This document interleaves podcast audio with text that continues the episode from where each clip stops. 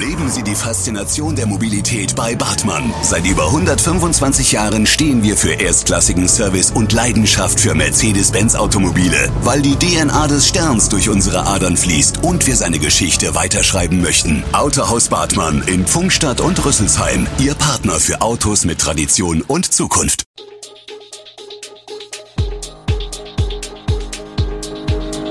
Gude, unser morgendliches News-Update.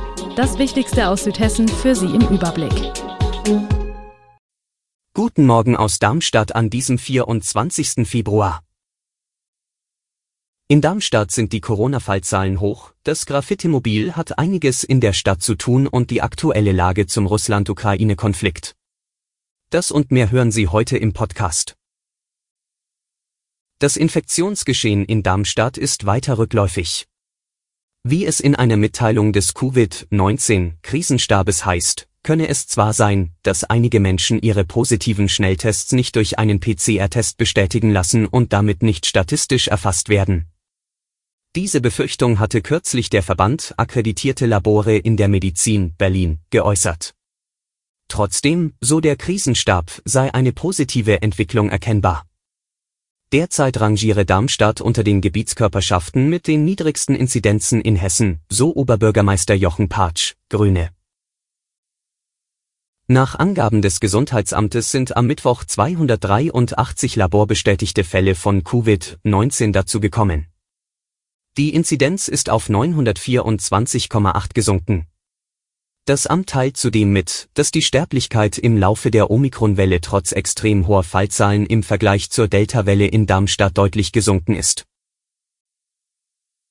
Mehr als 200.000 € muss die Stadt Darmstadt pro Jahr ausgeben, um mutwillige Beschädigungen und Schmierereien an öffentlichen Gebäuden zu beseitigen.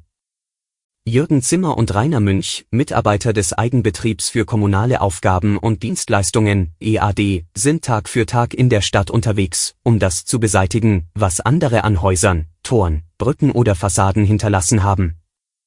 Das sei inzwischen eine richtige Szene, sagt Sascha Babiniuk, Abteilungsleiter Gebäudereinigung beim EAD.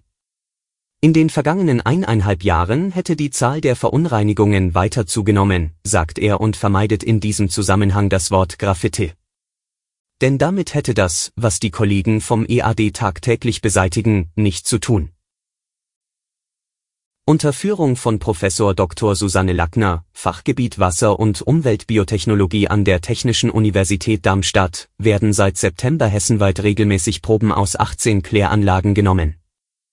Als erstes Bundesland startet Hessen mit dem Abwassermonitoring in eine neue Phase der Pandemiebekämpfung, betonte die hessische Landesregierung unlängst.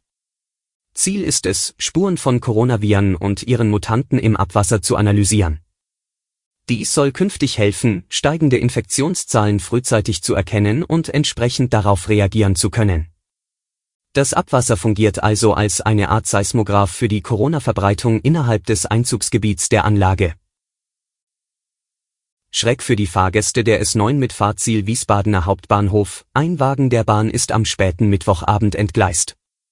Wie das Polizeipräsidium Südhessen auf Nachfrage mitteilte, sei es zwischen den Haltestellen Opel-Altwerk und dem Rüsselsheimer Bahnhof zu dem Zwischenfall gekommen. Schwer verletzt wurde ersten Erkenntnissen zufolge niemand, eine Person klagte jedoch über Unwohlsein. Im Zug befanden sich 42 Fahrgäste, die von der Feuerwehr aus den Wagen befreit wurden. Die Rettung gestaltete sich zunächst schwierig, da sich der Unfall genau zwischen dem im Privatbesitz befindlichen Opel-Altwerk-Gelände und dem Bahnhof ereignet hatte. Doch kurze Zeit später verließen die 42 Personen den Unfallort schon in SW-Bussen. Russland hat nach Angaben des ukrainischen Außenministers mit einem großen Einmarsch in der Ukraine begonnen. Putin hat gerade eine große Invasion der Ukraine gestartet. Friedliche ukrainische Städte werden attackiert. Das ist ein Angriffskrieg, teilte der Minister am Donnerstag mit. Kurz nachdem der russische Präsident in einer TV-Ansprache den Start der Militäraktion angekündigt hatte, gab es Meldungen über Gefechte und Explosionen in mehreren Landesteilen. NATO-Generalsekretär Jens Stoltenberg hat den russischen Angriff auf die Ukraine auf das Schärfste verurteilt. Der rücksichtslose Angriff bringe die Leben zahlloser Zivilisten in Gefahr, erklärte er. Zum Schluss werfen wir noch einen Blick auf die aktuellen Corona-Zahlen.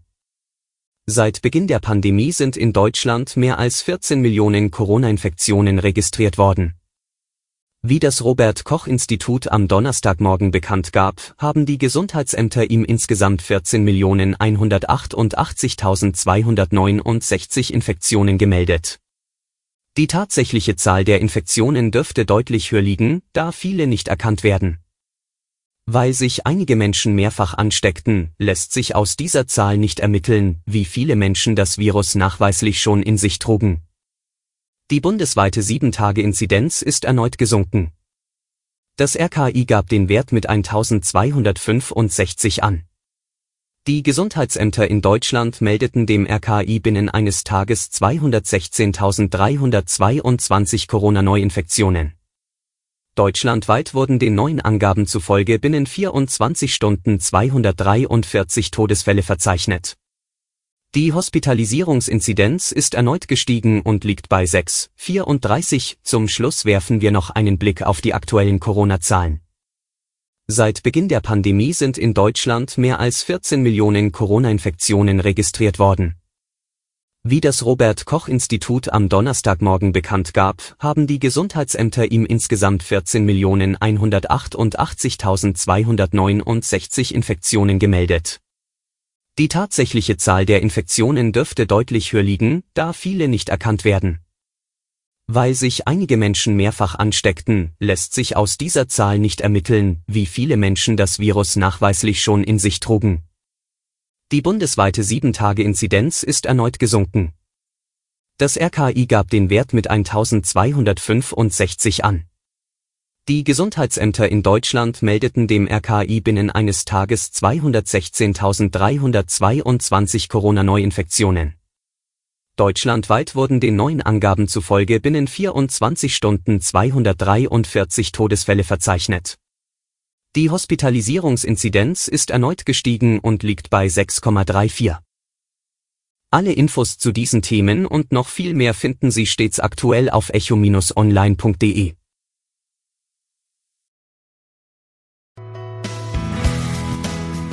Gute Südhessen ist eine Produktion der VRM von Allgemeiner Zeitung, Wiesbadener Kurier, Echo Online und Mittelhessen.de. Redaktion und Produktion, die NewsmanagerInnen der VRM. Ihr erreicht uns per Mail an audio@vrm.de.